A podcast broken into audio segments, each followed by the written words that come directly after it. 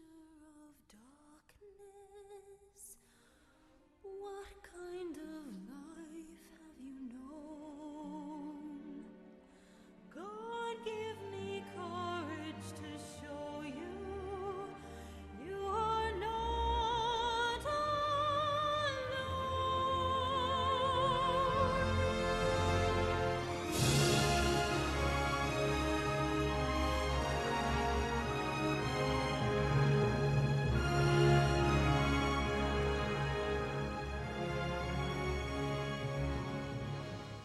Hello and welcome to episode 22 of Categorically Oscars. I'm Chris, I'm Callum.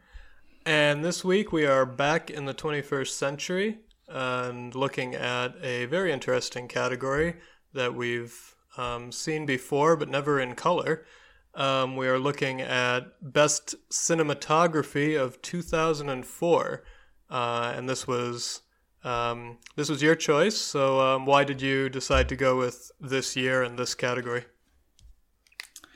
Um, well, we, it's it's a passion-filled set of films, shall we say? Um, Pun that, intended. that we've got to talk about.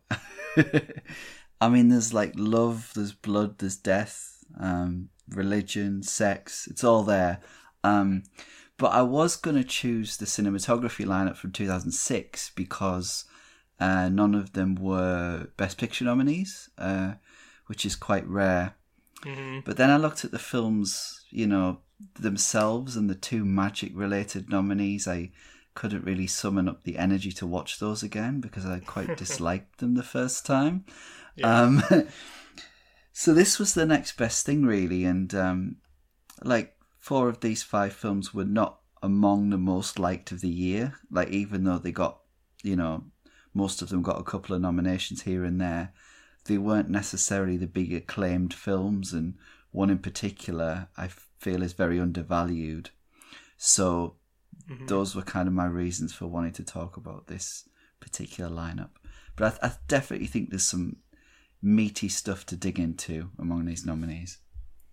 For sure. And it's uh as we I think we mentioned last time, this is quite a splashy lineup in terms of cinematography.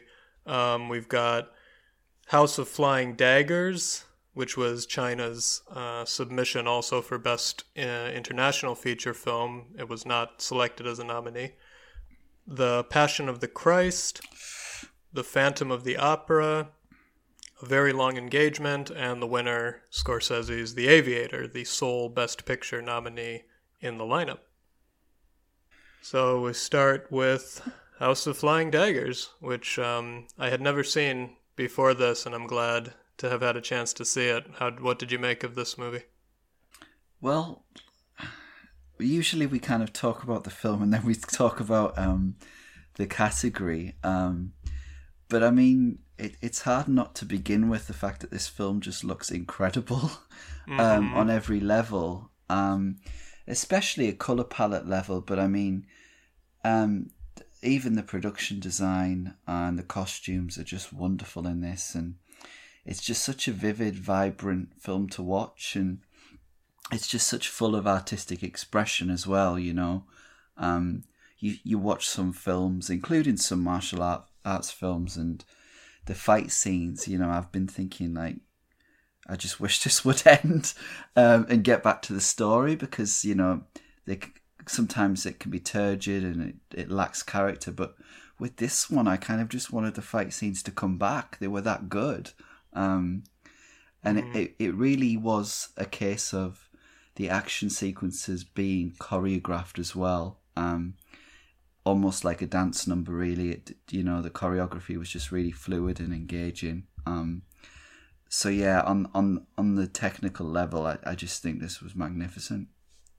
hmm Yeah, I agree. It's one of those movies where the the fight scenes and the action scenes are not just perfectly integrated into the story, they are the story and they are what drives the story forward and there's so much character and story development in those scenes that they're just incredible. Um, and yeah, I, I was not expecting a 20 minute fight scene at the end which spanned you know seasons in just a short amount of time to finish the film. That was in, just an incredible piece of uh, technical filmmaking. And Yeah. despite, of course, the heavy amount of special effects, which, of, with, of course, you know, the titular flying daggers and everything else, it all seemed very real in the context of the story of this kind of martial arts fantasy epic. Um, and yeah, it was just a magnificent film, I felt. Yeah, I mean, it's got elements of it that, like Crouching Tiger, um, which is sort of you think, oh, come on, why is she still alive? Um, you know, Yeah. the, the fantasy elements, um, you know, would be picked apart. But I mean, this is not the kind of film that's going to be um, beholden to logic or anything. Um, but to think like the it's it's like barely I think it's about twelve minutes when they have the echo game, which is just to begin like I remember this because everyone was going on about the echo game, and I remember thinking from the first time I watched it that it, it was in the middle of the film. Um, But no, ten minutes in, we're gonna have this amazing sequence um, where she has to flail her um, outfit against the um, various drums.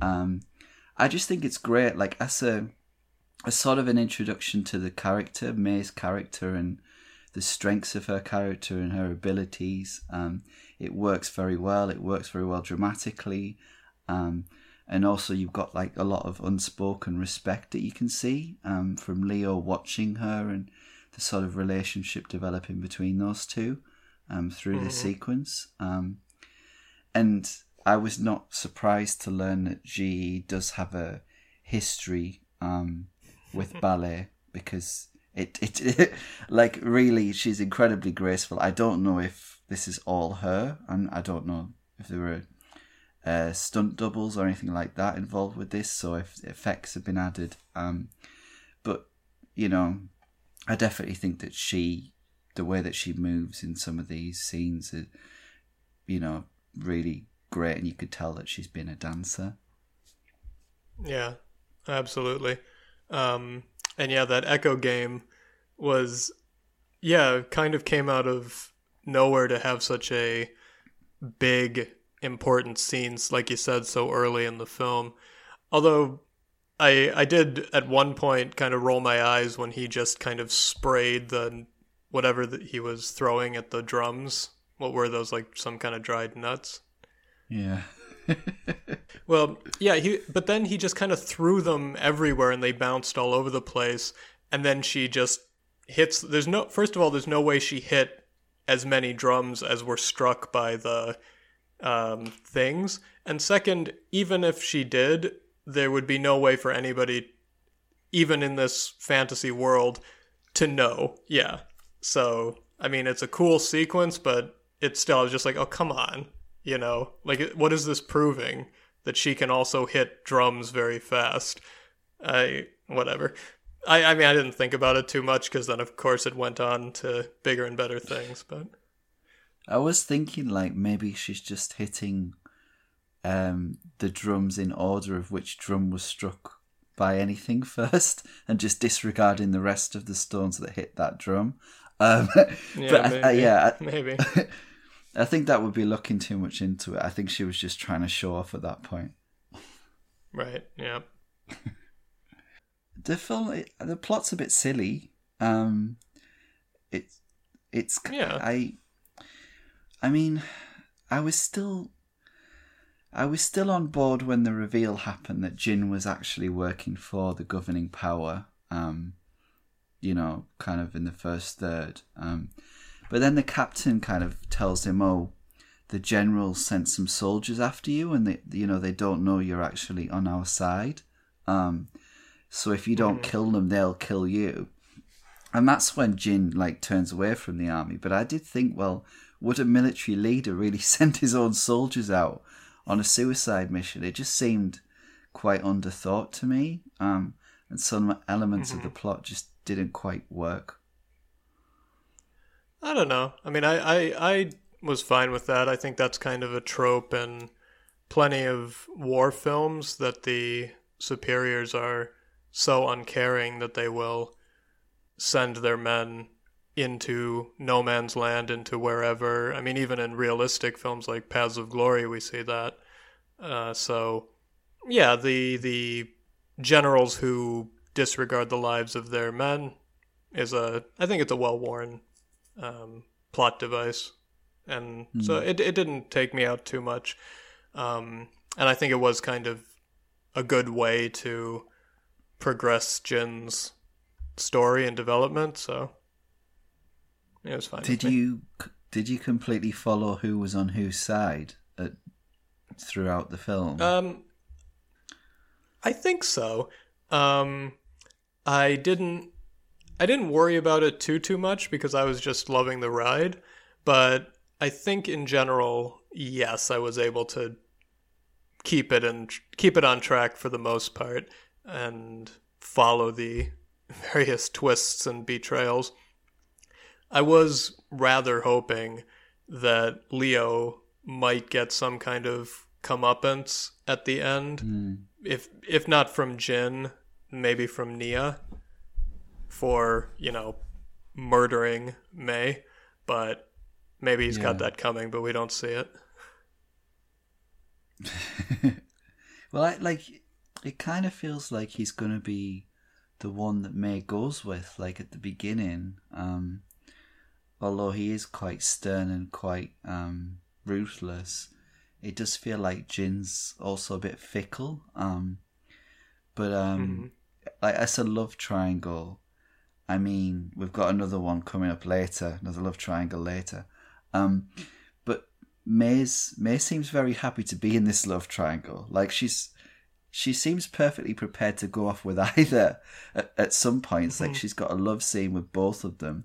Um, but I had to laugh when uh, she eventually slept with Jin, and as soon as like they've done it, she just says go. and, and then he like somehow manages to work out that she's secretly thinking of Leo, even though she's just slept with him. Um, mm-hmm. Which to me is quite weak writing because I think like after a man's you know had sex, he's probably on top of the world and not really able to see the bigger picture. Um, that this woman's actually thinking of somebody else, even though you've barely met him in the film. Um, like, I mean, mm-hmm. like, you know, I think it's probably closer to the Bob and Carol and Ted and Alice thing of, um, you know, you're probably more likely to sleep with someone to shut them up than to get them to consider your feelings a bit more, you know? Yeah. Well, I think that that's another kind of stereotype and maybe a less um, a less welcome one in these kind of films that all the characters tend to be a little more philosophical at every point and after every action than they would be in real life. So yeah, um, he he kind of is in the same mind space as if he had just you know spent hours poring over um, a religious text or something like that. Then he just had sex with this woman. He's got the same mindset in the both of those, so he's going to analyze it and he's going to understand her emotions on this deep level. and to bring it back to the cinematography, um, mm. I think the, I mean, obviously the colors are, are what are what you think about um, with this, which has just got so much to offer on that level. Um, yeah, and this is Zhao Xiaoding, who um, has not been nominated since. Um, but Zhang Yimou's film's quite popular with the Academy, considering he's a foreign director. He's been six of his films have got a nomination, which is quite a lot. Mm-hmm. Yeah, and he he's definitely the uh, director with the most, or the Chinese director, I should say, with the most films selected for submission for the international feature film. I think he has something like seven or eight of his movies have been submitted, even though, you know, as we pointed out in the trivia post, three of them have actually gotten a nomination. Yeah. Two for China, one for Hong Kong. Okay. Um, so next we've got the Passion of the Christ, Caleb Deschanel. Um, the yeah the the greatest S and M film ever made, per John Waters. really, that's a great quote. yeah. Um, I mean, Yeah. shall we get the religion out the way first? The whole, because we have to be objective about this. We're here to be objective. Um, I don't know really anything about your religious beliefs or anything like that. Um, but I'm an atheist. But Mhm. for for me, like watching this, you know, beyond that, um, and like in the films we're going to talk about later, um, and including this one, they're all kind of led by characters who think they know better than everyone else. Um, and I feel like this is the ultimate story of somebody placing a lot of importance on their own role. Um, Are you talking about Mel Gibson as the director or Jesus as the character? I'm talking about Jesus, um, but I think obviously Gibson as well. Um, but like, that's funny. Um, I think the very idea of Christianity is wonderful, even though I don't subscribe to it. Um, I think it's great that you, you know, p- people tell people to love each other and um, take care of each other and do as you would want to be done to you. You know, that they're great messages. Um, I suppose that the like what I'm trying to say is the self importance of, of Jesus and the determination in this to be a martyr. That's the way it comes across to me. Um, it sort of lingers with me in the wrong way. Um, hmm but I think that the intention is very, um, from Gibson, seems very much to be on the propagandist sort of um, technique for this. Yeah. No, it it's unquestionably a propaganda film and a and a just an ordeal, but the wrong kind. I mean, obviously the intention is to make the viewer identify or at least get an idea of what Jesus went through, and most of it is just bollocks. Um, that's a that's a big problem, and it's been a problem with the film. It seems like the the critics of it are pretty much divided into this is torture porn trash or this is Jesus Christ and if you hate this film you're going to hell. Um, I personally am also also atheist, um, but I saw this film when it came out in the theater and it was horrible. Um, Hmm. although the tension was broken at the very end when he spoiler alert rises from the dead um i just hear this woman in the theater just shout out hallelujah! And that was a bit of a tension breaker. Was this in the US? but um it, yes of course. Um but um from a a bit of background on it basically very little of this is actually in the gospels despite what gibson and his press crew would like people to believe most of this story most of the suffering and the torture and just every all the horrible shit that jesus goes through is taken from a medieval loony named like Anna Anna Emmerich or Catherine Emmerich or something, who was a deeply anti-Semitic Yeah. quote unquote saint. I think she was actually sanctified um, by the Catholic Church, but all of the anti-Semitic stuff in the film, all of the you know the evil Jews are responsible for Jesus's death, mainly come from her. Right. Um, there's a little bit of that in the Gospels, but most of it is saying, no, the Romans hated Jesus because he was a troublemaker and they executed him a lot for propaganda value. That is kind of the, well, as close to the true story, I think, as we can get. Um, but Gibson really, and he said in interviews that this Emmerich lady was a huge source for him. And the ridiculous attention paid to the horrific violence that, in all likelihood, never happened is just disgusting and uh, uh, just disgusting and untruthful and misleading. And that's not even getting into the horrible anti Semitism of the film, which is pretty bad. Yeah, it, So it's it's hard for me to be objective about this movie because it's so hate filled. yeah, it does. Um, it's very obvious with the anti- anti-Semitism, and it, it, it, you know, reverts to old stereotypes, almost Nazi stereotypes in a way of you know Jewish people being underhand. Um, I, hmm I mean, yeah, I, I think like is it passion plays used to call them where they used to kind of put on passion plays, and um, it was basically this where it was sort of like look at what terrible things were done to Jesus, um, and um, Yeah. and nobody understood, and like Pontius Pilate, actually the actor playing Pontius Pilate, I thought was quite good, um, but Pontius Pilate, Actually, yeah, he was good. yeah, but it's almost like Pontius Pilate is not not that bad of a guy in this. Um, he's like, um, Yeah, of course. he doesn't want to kill Jesus. It's just the pesky Jews. Um, it's uh, like, Yeah. I mean, yeah, I, I think you're right. I, I think this is just um, this is all a propaganda machine for um, for Gibson's own beliefs, which seem to be faithful um, to a certain version uh, of the story he wants to tell. Yeah. But dramatically, everyone knows what's going to happen.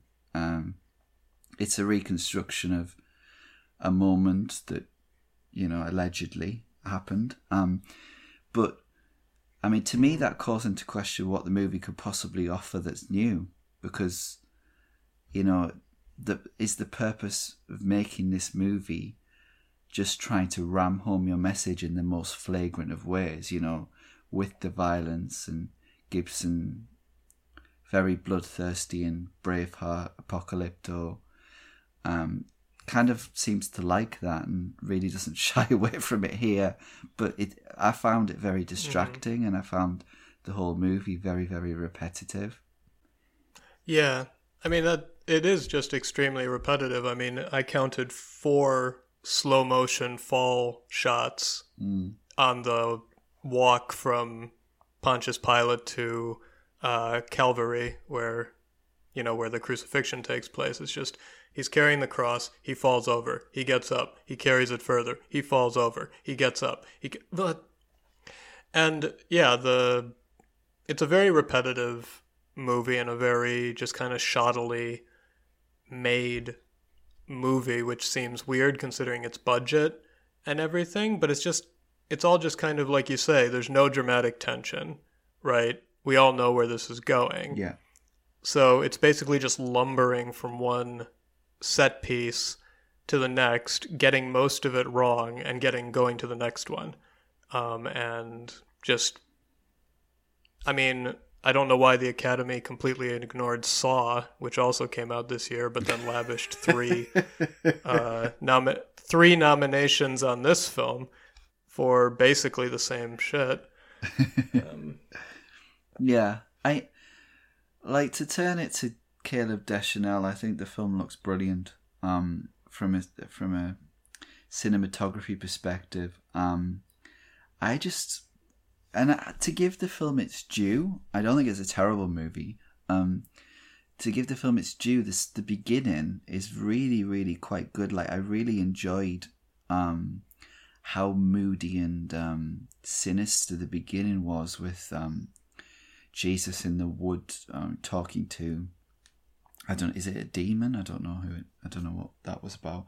Um, but that's got this probably meant to be Satan. but it's got this um, blue tinge to it um, in in those scenes, um, and I just found that very good. And then I like I then it's kind of switches to this sandy sort of brown, almost like weathered, um, kind of what you'd associate with the Bible, really.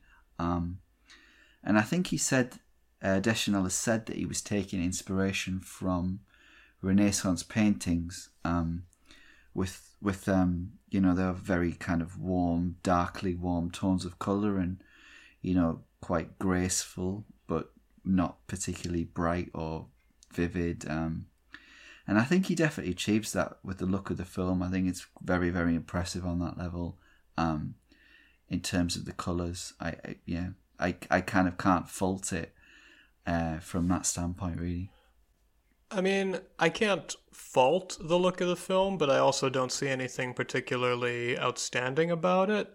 Um, yeah, the the opening is quite moody and sinister, and the blue tint is, you know, good for the scene, and it works overall. And then the following maybe twenty minutes or so also look quite nice Yeah. but the the last more than half of the film is just completely unimaginative from a cinematography point of view where it's just close-ups of bloody Jesus. And um, so it, it kind of throws it away very quickly. It's almost like um, the the cinematic or or cinematography I can never think of the word to use to describe cinematography, but the cinematography equivalent of Hal Needham's line um, when he was directing, I think, Smokey and the Bandit, uh, screw the dialogue, let's wreck some cars. So it's almost like Gibson said, screw the cinematography, let's shoot this torture. Um, Mm. and then they just give up trying to do anything. They just point the camera at what's happening and we see it. So the cinematography allows us to see what's happening. And in this film, I would not argue that's a good thing, but that's about all I can think of to say about the second half of the movie. Um, they, yeah, they kind of throw away the work that's done to create that mood and that atmosphere, I think. I mean, I I kind of think the film looks really good from start to finish, like in terms of um how how polished it looks and and the kind of mood it wants to give off. Um but I I think that for me it was sort of like an empty um an empty shell of a movie really that that kind of looked good on the inside but you, you looked good on the outside rather but when you kind of delved Right. into it and the story you know kind of the motivations of the story kind of became clear and it didn't really have anything to say so i think it kind of looked good on on an aesthetic level i just feel like it was kind of coming from a place that was quite um insidious really on gibson's part and um and kind of going for shock tactics really Yeah. I think that's that sums it up pretty nicely, yeah.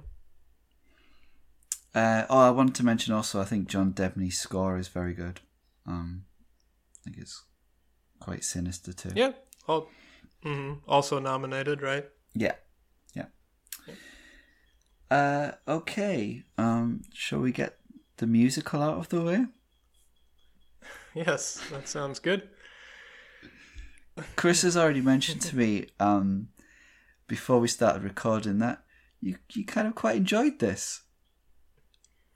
Well, I I said that I enjoyed it in comparison to uh, Passion of the Christ, which um, I I watched The Phantom of the Opera one morning and then Passion of the Christ in the afternoon, which kind of retroactively made The Phantom of the Opera my favorite film of the day. So I did elevate it in my mind. Um, but I, while watching it, I was pretty bored, I have to say. Um, I think that the songs are way too long. Like, unless you're unless it's a fun song, you should really keep it short and sweet and move Three on. minutes. But these Yeah. songs just dragged and dragged, and just when I thought they were over, they'd just keep singing. And it just kept happening. And it's two and a half hours long, and the no musical should be that long. Two hours is the maximum for a musical, I'm sorry. Even good musicals can't go that long. I don't think there's a musical under two hours, is there? I'm struggling to think of one. Um, Okay, maybe maybe they just don't feel that long, and this one feels long. I mean, I think I would say like there's a lot of there's a there are lengthy periods where the film is kind of like meh, um, but then something will happen that will then kind of get me interested in it again. Um, and this is the this is the film I was talking about at the beginning. That I think is the most undervalued because this got pretty bad reviews. Um, but I do think there's special moments in it. I think there's some wondrous moments in it actually. Um, I think it's sort of like um, when you you've got that kind of love song, "All I Ask of You," and um, then the Phantom comes out at the end, and he says, you know, you will curse the day you did not do all that the Phantom asked of you, and then there's a huge, huge, massive over the top shot, zoom out shot, uh, aerial Yeah. zoom out, and it's just like this is just. This is the most over the top way that you could do this, but it for me it kind of fits with the with the story because the story has such you know outrageous melodrama in it in the first place. Um, and I think if you give the story, you know, a second thought, then you kind of it exposes the uh, problems with it, and particularly with Christine, which is just um, she's really a, a bit of a wet fish of a character, really.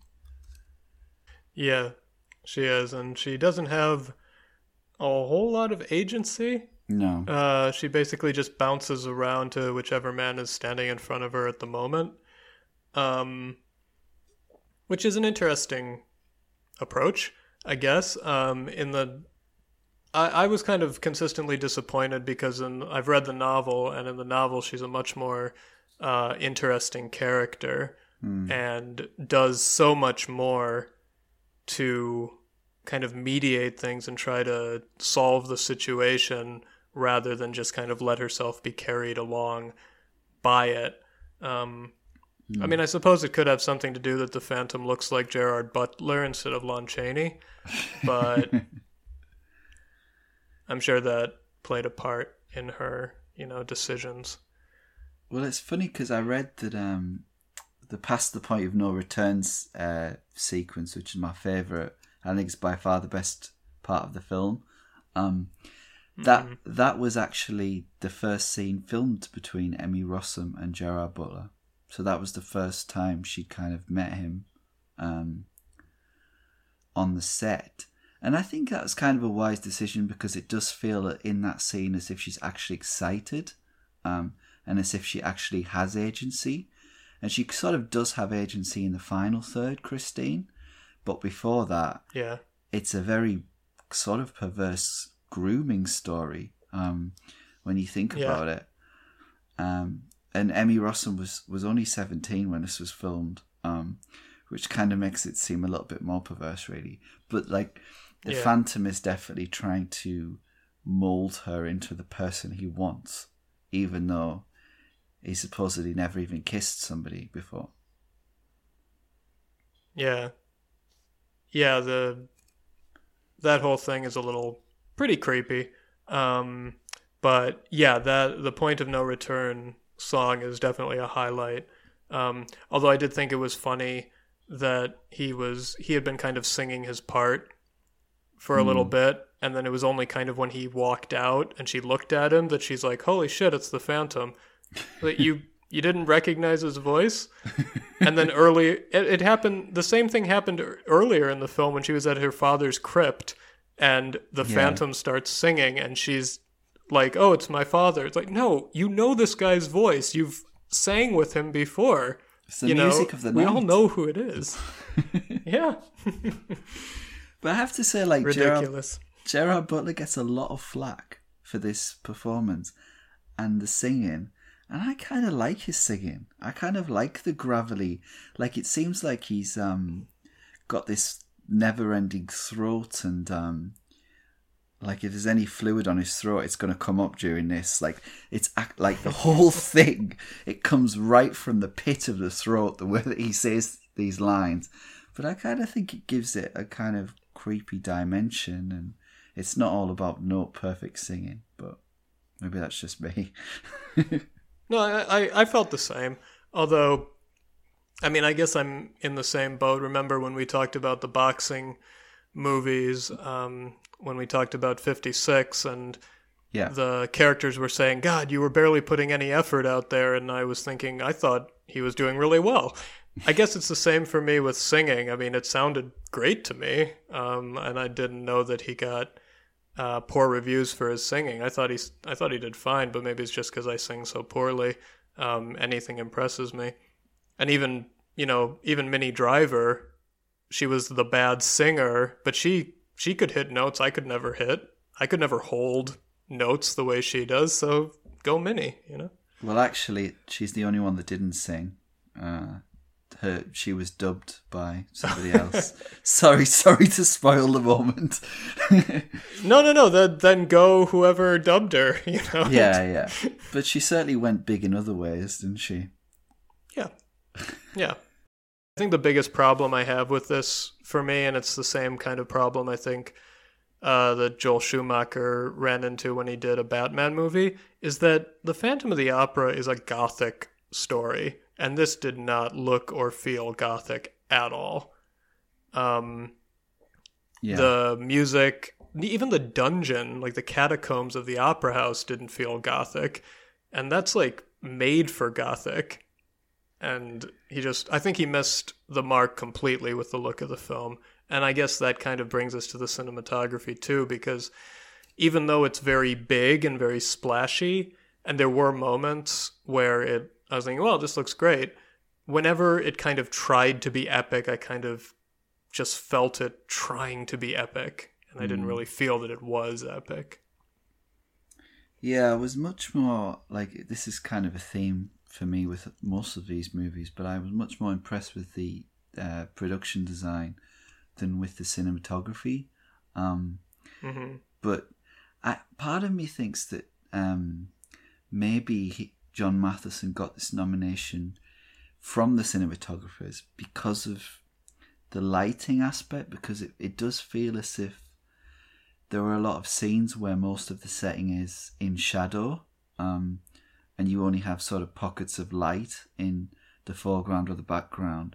So I'm just wondering on a degree of difficulty level, maybe this might explain it because for me personally, I don't feel like the cinematography is that great. Yeah, I I would agree. Um, and yeah, it it doesn't make a whole lot of sense its nomination for cinematography uh, to me, and it didn't. It wasn't really a big player in the awards circuit in terms of its cinematography either. I think this was its only cinematography nomination. So yeah, it yeah. was must have been kind of a weird, kind of a shock nomination. At least most of the other movies got attention for their cinematography, at least. I'm wondering if it may have been um, a Christmas release um, that was fresh in the mind of voters, um, which which might mm. explain it. Um, all right, shall we move on to a very long engagement? Bruno Delbonnel. Yes. Uh, Bruno Delbonnel won the American Society of Cinematographers Award uh, going into this. Um, thoughts? Mm-hmm. Um, I think yeah, well deserved win. Um, he also won the uh, César Award in in France for this film. Um, I think the cinematography is gorgeous in this film. Um, it generally is uh, with Jean Pierre Jeunet's films. Yeah. Um, and a lot of what we were talking, what you were talking about with the Passion of the Christ, kind of making the period come alive. I think this film really, the cinematography does so much in kind of um, evoking the time period, and it's just kind of fun. Like it, all Jeunet's films are always just fun in their cinematography. Um, and this film, yeah, I think the cinematography was fantastic.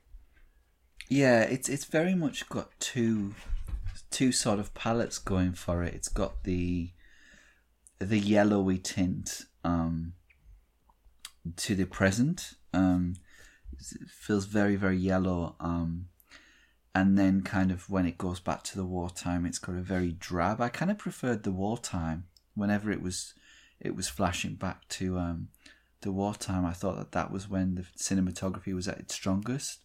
Um, mm-hmm. But there's some beautiful, beautiful looking scenes in this, beautiful looking landscape. Um, and the lighthouse. There's a couple of shots where she's at the lighthouse, um, which is just just framed beautifully. Um, so yeah, I, I, I was impressed with this. Um, on on that level, definitely. Um, the story, maybe not so much. Um, I was just going to say the story, kind of like House of Flying Daggers. Um, I was just kind of along for the ride for most of it and enjoying it so much that maybe I was more forgiving to the story. But I actually kind of enjoyed it. I liked the. I, I haven't seen too many romantic mystery comedy films, uh, and so it's kind of a eye-opening genre mix for me, which I quite enjoyed. I'm not sure I'd call it a comedy. I have to say, I, I mean, the word. I guess I wouldn't. I wouldn't call it a comedy, but yeah, there's there's always in Jeunet's films. There's always dark comic moments, and even in the face of death and destruction and war, he always manages to find the humor. Um, yeah, and yeah, I, I would definitely describe this film as, if not a dark comedy, then at least darkly comedic. yeah, yeah. I'm with you on that. Um, I think, I think uh, the, the the superstitious element to it as well sort of brought an element with that, and but um, I think like there are to me, I was more impressed with the di- direction than the cinematography in this. I think some of Jeunet's camera work is wonderful. I my favorite sequence was the flashback to when Manek goes off to war and um, says, you know, she does this quite a lot, but this is the, the, the main one for me was when she said, "Oh, if I if I reach the bend in the road um, and the car's still there, he, he's going to come back alive." And she she goes for it, and this is my favorite bit of the film. It's just such an emotional moment. You know, she really just tries to get to the the road bend, um, and, and she doesn't get there in time. Um, you think she has got there in time, and then it turns out to be another car. And um, but you, I thought it was a beautiful scene. I thought it was really emotional. But then, and then the next shot, the very next shot, it cuts to a cemetery with all the soldiers' graves, and Manek's the one at the front. I just thought that was an absolutely brilliant cut. Um, and I, th- I think there are a lot of examples of that. I just think Jeunet's um, direction of the film is very intelligent. Um, I the editing, however, I have problems with. I think the beginning doesn't build it up enough. The end is a bit anticlimactic. Um, it almost feels like this is there was a much longer cut of this. Um, and even though it's 135 minutes, it does feel like it's been whittled down, and maybe it's the beginning and end that have seen the brunt of that. Did you feel that at all? I I did, yeah. The the ending felt very rushed and I didn't I feel like it I didn't get the emotional catharsis that it had been building to. It just kind of yeah, like you say it ended on an anticlimax and then we're done. And yeah, for a 2 hour and 15 minute ish film, that seems a little unforgivable and yeah, maybe there's a longer cut that they that they chopped off kind of similar. I mean, we we talked about the same thing uh, a couple episodes ago with um, with all the King's Men, right? We felt that the the opening may have been butchered a bit in the editing process. Yeah, yeah, I think so. Um, but this was like, I mean, kind of, it does feel like a different time, and both of us kind of were. Were you interested in the Oscars at this point when this? In 2004, you mean? Um, Yeah, No, I think I was aware of them, um, but I, I had I was watching them by this point for sure, but I had not seen. I may have seen Ray this year, but I wasn't much. I had not seen any of the other ones. I still haven't seen Million Dollar Baby uh, to this day, but um, yeah, I definitely wasn't um, as into them as I am now. But I was I was starting down that road. well, we we've always got Best Actress. We could still do that uh, for this year. It's true. Um, Yeah. I th- yeah, I I mean, I just it just it's interesting because I was following it at this point, um, being I guess eighteen 17, 18. Um, and but I mean, Audrey Tautou and Jean Pierre Jeunet, the absolute rage at this point after Amelie. Amelie was such a hit; everybody loved it. Um, hmm And now you kind of think, where have they gone? You know, it does. It's only fifteen years ago or so, but it feels like a lot for them. They kind of seem to have just disappeared. Yeah, it is. Uh, it is interesting. I don't know. But I think it, I think it speaks to how um, popular they were that this managed to get craft nominations. I think obviously it deserved this one, um, but you know I think it didn't it get something else. I got art direction. Art Or direction. got as well. nominated for art direction. Yeah. Yeah. So I think I think it I think that speaks to how respected they were at, at, at this point. Um, it would be nice to see them do something again. It really would. Yeah. Yeah. They they are a good team, and it's a shame that they only made a couple of movies together. Yeah. Uh, any more? Um. Nope. I think. Uh. I think we can move on to the winner. Uh, the winner, Robert Richardson for The Aviator. Um, and The Aviator, undeniable Oscar bait, I think we can say. Um, with Yeah. with the prestige, um, the old Hollywood, the the biopic factor. Um, but I kind of like that it's not a, a totally by the numbers biopic. It's um, it's a bit freer in its structure than that. Uh, you don't always see the, the cogs of the script turning away and that you, you kind of tend to do with these kind of films like Ray that you mentioned. Um, hmm and like I think a lot of biopics can tend to be more concerned about what happened to the people they're they're telling the story about than who those people were and what drove them to do what they did and all that stuff. Um, but I feel like this one really digs into the character. Um, but it's just so bloody long. Yeah. No, yeah, definitely. Um, yeah, like I said to you earlier, uh, Scorsese has definitely gotten long-winded in his uh, in his later career. I don't think any of his recent movies are under two hours, um, and some of them, like The Irishman, are closer to four. I think, right? Um, but yeah, I did I did like that this was kind of not just a biopic, but a themed biopic. Uh, it wasn't really about Howard Hughes's life, but his life as specifically related to aviation um, Yes. and how it affected him in you know his desire to get into films. And we see I love the opening act focused on Hell's Angels. Um, and then, of course, he goes on to direct more films, and we we hear about that, but they're kind of like off to the side in the script. I'm sure in his mind he was just as fully committed to them, but in the script, it's like, nope, Scarface, there's no planes in that, so it's you know off camera. Um, but yeah, as a as an examination of the man and the character, I think it works extremely well, and I think DiCaprio. Uh, when I saw this movie for the first time, it was one of the first times I thought, "Shit, this this guy can act. This kid from Titanic can actually act." it took me a while. It took me a while with this, um, not in terms of his career. It took me a while within this film, um, because at the beginning, I I was thinking it's too soon. Um, he's too young to play him. I, you know, I was kind of envisaging somebody like Campbell Scott might have been good in this. Somebody more inherently dislikable and more inherently masculine.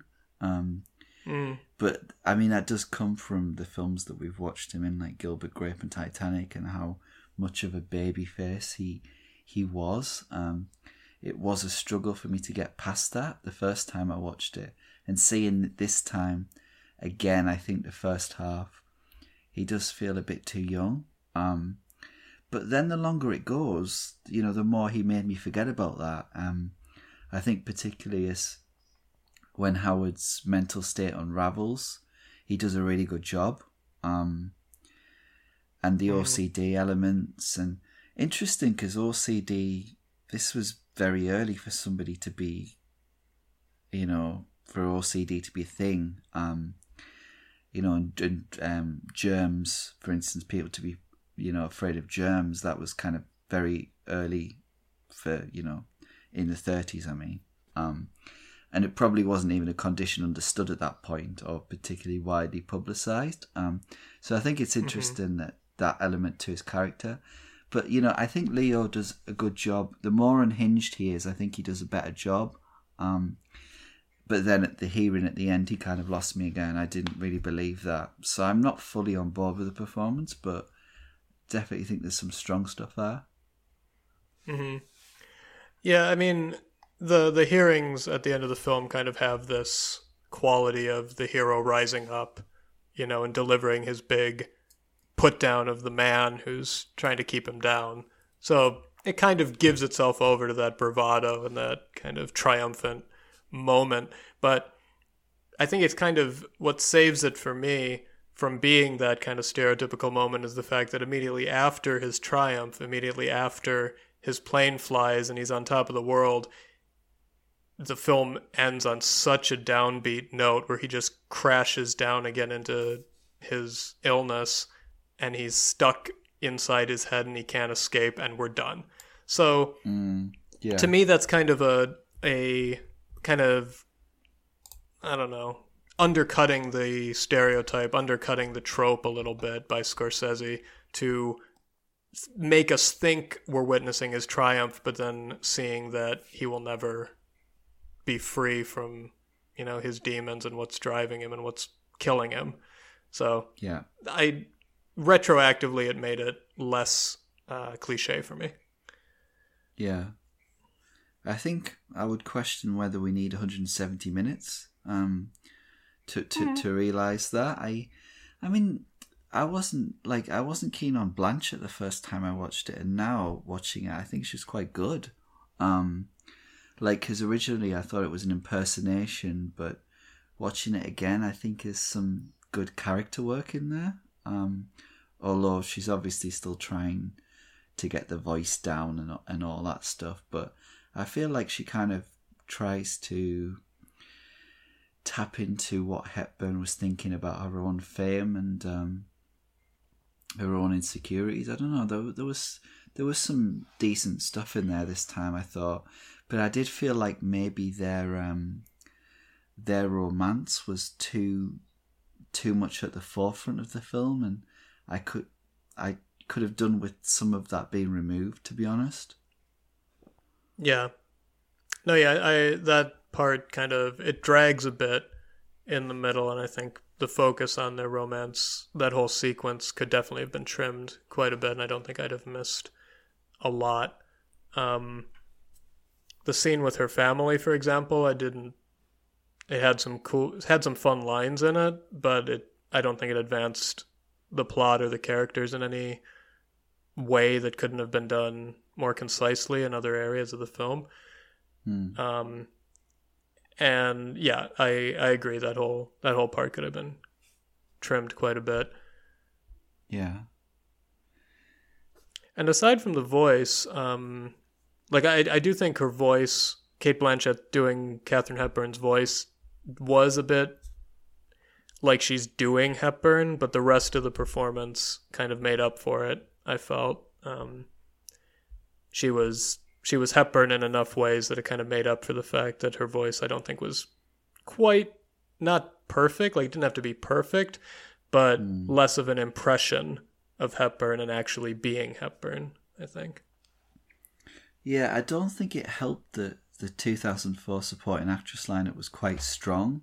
Um, and in every award show, it seemed as if they showed the golf clip, which is kind of the one that's not very good because it's sort of the the parody of bringing up baby. Um, Yeah. and the for me that didn't work at all. Um, but then, like for instance, when Howard says, "You know, you're just an actress," at the end when they finally break up, I think her reaction to that is brilliant.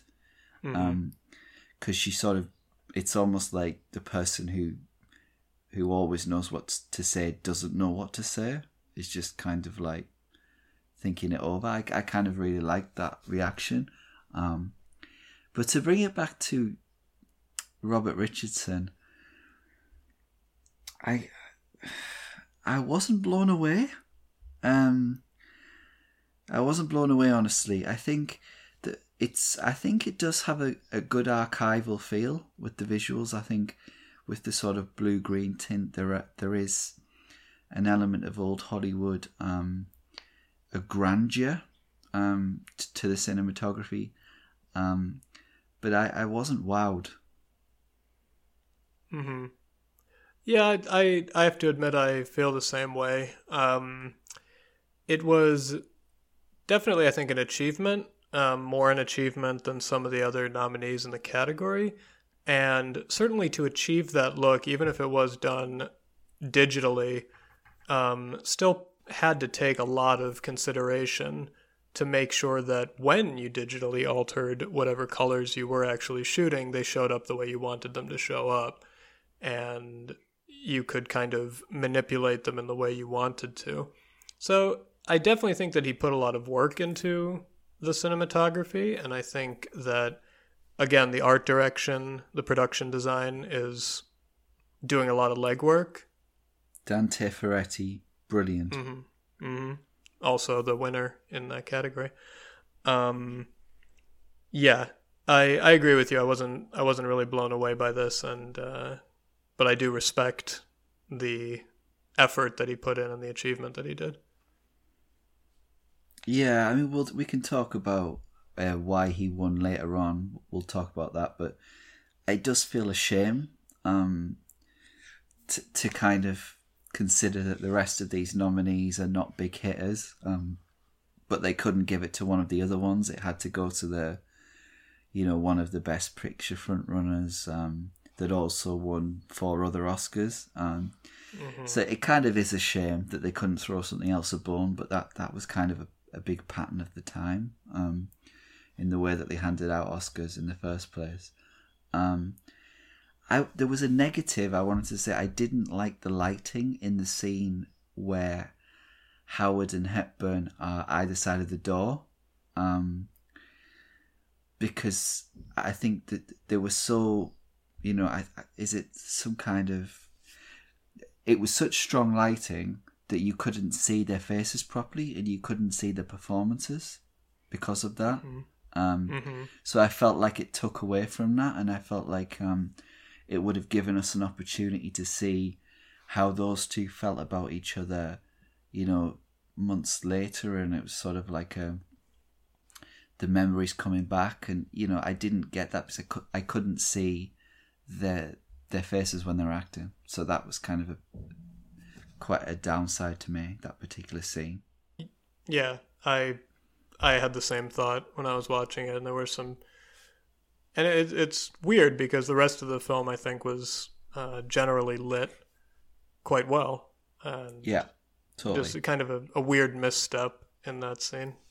Reference to why it won, um, I think maybe just because we, what you talked about about the Aviator kind of being this huge um, success that year at the Oscars. I mean, it did get the most nominations and the most wins of the year, and it was definitely the one to beat in most of its categories. And also, I mean, Robert Richardson, he just is well liked um, yeah, by the industry, and he has long collaborations with a lot of big directors, like not just Scorsese, but also um, Oliver Stone and Tarantino, and these guys he's worked with a lot of big Academy loved directors. So I think he just had the pedigree and the likability of the Academy behind him, and the others were maybe um, a little less known to the voters.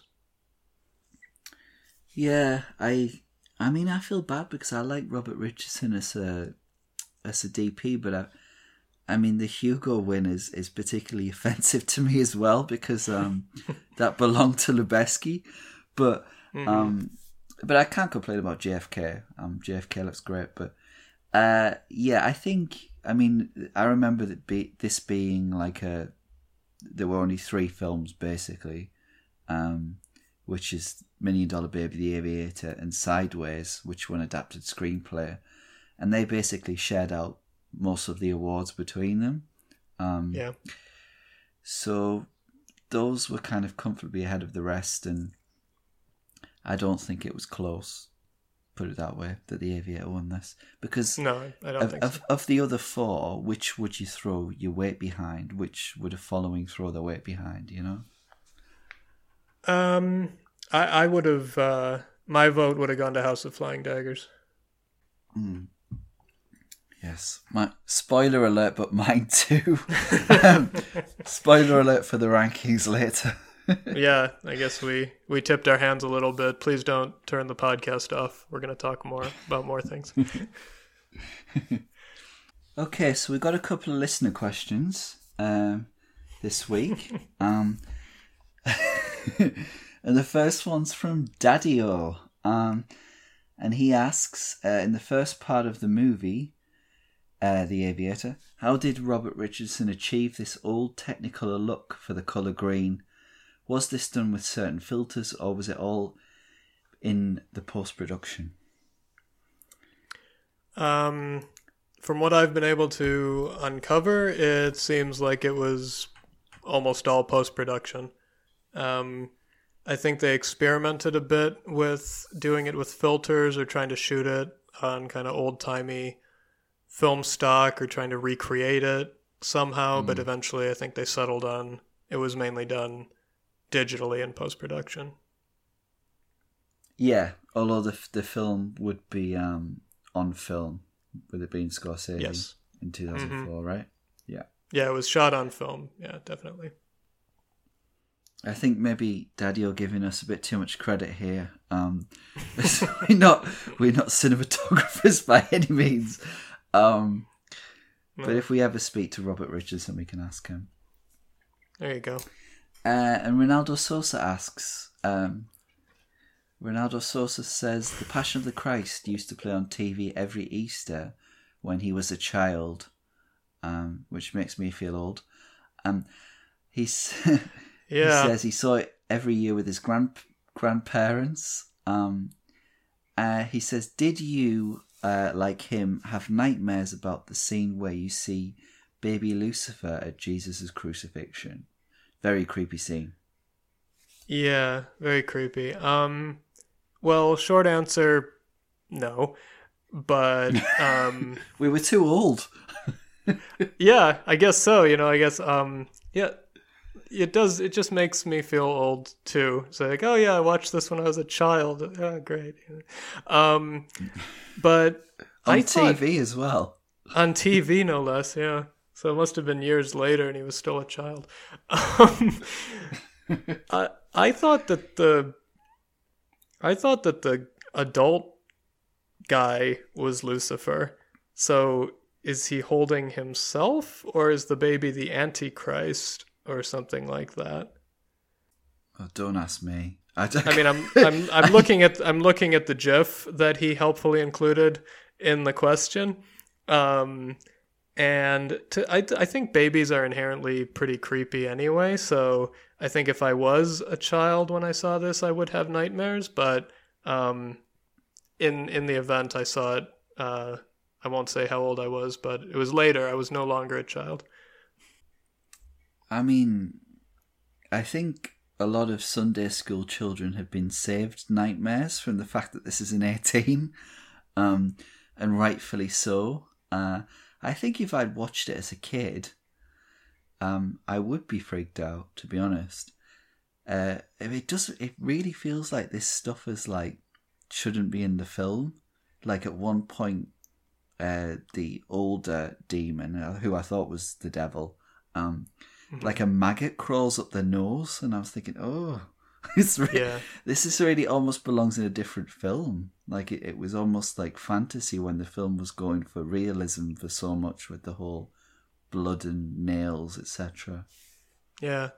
I get I mean, the question begs another question which was why were you watching this when you were a child? This is not a movie for children, my god. But different strokes. Yeah, it's real. It's, some people can um, overlook the uh, gore for the religion, uh, educational value. I guess I guess so. I guess so. Yeah. Um Yeah, I mean I, I do remember that um, my father once told me that when The Exorcist was released, the Catholic Church condemned it, while the Greek Orthodox Church encouraged people to see it because they felt that it would educate people about the dangers of, you know, the devil. But I think still, even they did not recommend you would take your uh, children to see it. Just uh, you watch it and tell them about it. You know. All right. Uh, thanks for those questions, guys. Um, who was snubbed this year? Any thoughts? Um, I think that for sure, uh, Collateral Definitely. was surprisingly snubbed in this category. Um, I think that that easily could have found a place here, and the fact that it didn't is honestly a little surprising. I think it won some other big ticket awards, didn't it? Did it win the Golden Um, Globe maybe or something? Did it? I, I know it got the ASC nomination, which is the big predictor. Um, along with Ray, Yeah. um, also got the ASC nomination. Uh, Mhm. I, I, I love Collateral. Oh, Um, no, it won the alert. it won the BAFTA actually for cinematography. Oh wow. Okay, that's strange then. Yeah. Why it didn't get the nomination. Mm. Um, but that's a that's a great film. Lots of nighttime cinematography in that one, but it looks wonderful. Um, Yeah. So And like most of Michael Mann's films, just incredibly moody and interesting cinematography. Yeah, Um, other ones, I guess. Um, well, interestingly, I think the New York Film Critics selected a different uh, Zhang Yimou film for their cinematography award, which was Hero, yeah, um, which I guess came out a couple of years prior, but I guess got its U.S. release in 2004. So, um, I mean, I guess they weren't going to nominate two films by the same director in the category, but still interesting that that also was getting awards attention. yeah. That might have been a bit of overkill, although Hero does look great too. Um, hmm I mean, I always think I always think the best picture win is never very far away from this, regardless of how good the cinematography is. Um, so you would you might Yeah. think that Tom Stern for Million Dollar Baby may have been um, on the outside looking in for this. I would imagine so. Yeah. Uh, wider observations on 2004. Um, what do you think about the fact only one of these are best is a Best Picture nominee? Because there's usually more than that, right? I think usually, yeah, at least two or maybe three sometimes, but I, I can't really see any of the other four breaking into the best picture No. category. I mean, not not least because three of them are foreign language films, and that just wasn't done in two thousand and four. Um, I okay, it happened occasionally. We did have Crouching Tiger, Hidden Dragon a few years before, and it it happened occasionally, but it just wasn't as prominent as it seems to be becoming now. You know, which you know, rightly so. And the Phantom of the Opera, that's not going to get a Best Picture nomination either. So, um, it's an interesting interesting lineup in that regard that only the aviator was among the heavy hitters of the year Yeah, I mean, when you look at the five, you think of the five, would the passion, uh, the Passion of the Christ, be be the film, the, the huge box office hit um, that could get in there? But then, think you know, you consider how how many Jewish people are there in the Academy. Um, I don't think they could respond very well to that. Um, so I, I can't imagine any of these were anywhere near the lineup. no i don't think so i don't think any of those four were even close to a best picture nomination What about Eternal Sunshine? Could that have gotten in here? for cinematography Yeah. oh mm, i think so yeah that was a pretty imaginatively shot film also kind of interesting that it didn't get a production design nod Yeah. because it had it had a very a very cool look in that regard. but it did win screenplay. That's right. Yep. Um, so it was yeah, it had and it had the actress nomination as well. So it was it was in their minds. Yeah. Okay. Um, we're gonna rank these. Yeah, let's do it. Uh, I think I went first last time, so you want to go first this week? Okay. All right. Um, so at five, I've got the Phantom of the Opera. Um, for me, believe it or not, I think The Phantom of the Opera is the best film of these five. Um, but I I can't really um, I can't really commend it on cinematography too much. Um, number four, I've got The Aviator. I think it was underwhelming given the win. Uh, three, I've got a very long engagement, which I think is very very good. Um, I just maybe an over reliance on the yellow. Um, two, I've got The Passion of the Christ, and one I have by a long shot House of Flying Daggers. All right. Yeah. Um, well, I mean, we know we agree on the number one uh, of the year. I, I also have that at number one, but number five, I have the Passion of the Christ. Um, I I get what you're saying about the cinematography. It just didn't do it for me in the way that the other films did. Like it didn't it didn't seem noteworthy. It just seemed competent to me. Yeah. Um, and maybe maybe it's my own. I'm letting other parts of the film cloud my judgment. That's possible, um, but that's yeah, it's just it is what it is. Um, number four, I have the Phantom of the Opera. Number three, I have the Aviator. Number two, a very long engagement, and number one, House of Flying Daggers, which um, I would say is probably my favorite among the five nominee of among these five films, just as a film. I think I just enjoyed it the most out of all of them. Certainly, I think yeah. For me, Phantom and House of Flying Daggers, I enjoyed um, the the most. I none of these films are great. I would say like, but um, No. But that's why it's interesting because these are not films that are celebrated um, much in other categories, really. hmm Yeah, and there was quite a bit of crossover with production design. Like three of these were also in that category, and um, of course, The Aviator also winning for costume design, film editing, and best supporting actress. Yeah. Okay, um, we have a website. It's categoricallyoscars.com. Uh, we're on Twitter at categoricallyo. Next week, um, film critic at The Guardian, Mike McCahill, is joining us to talk about the 80s and the best original song lineup of 1984. Yes, quite a. Uh, we we don't get into the '80s very much on this podcast, but now we're gonna get it just full blast with these songs. Um, we've got uh, "Against All Odds," Phil Collins from the film "Against All Odds." We've got two from the movie Footloose, um, the title song, and then "Let's Hear It for the Boy." We've got the Ghostbusters from Ghostbusters, and then finally the winner, I Just Called to Say I Love You by Stevie Wonder for The Woman in Red. Yeah, and I we haven't I haven't seen any of these. Um, I I may have seen bits of Ghostbusters, but not the whole thing. Um, I Against All Odds looks quite steamy. I might need to lie down after that. I might need a a, a fan on hand. Well, with um, you know, with Phil Collins, you got to expect some sensuality. I think. um, and I I actually haven't seen. Said no one ever. yeah, I know. Sorry, I'm sorry. Um, but uh, I actually I've I haven't seen these movies either, save for Ghostbusters. And while I do love Ghostbusters, I'm also a big Huey Lewis and the News fan, so I probably will not be too laudatory about the Ghostbusters theme song um, preview for Yikes. those at home keeping track. Yeah, I, I think um I think maybe this is where, you know, we have fairly highbrow film tastes.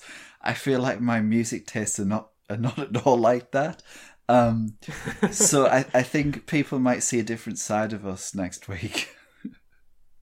Yeah, for sure. I mean, I, I'm I'm gonna have to get in touch with a friend of mine who kind of turned me on to '80s music um, when we knew each other in New York. Um, I was kind of snooty about '80s music, and he said, "No, let me make you some mixes," and he he let he let me know the score. So I'm looking forward to this one.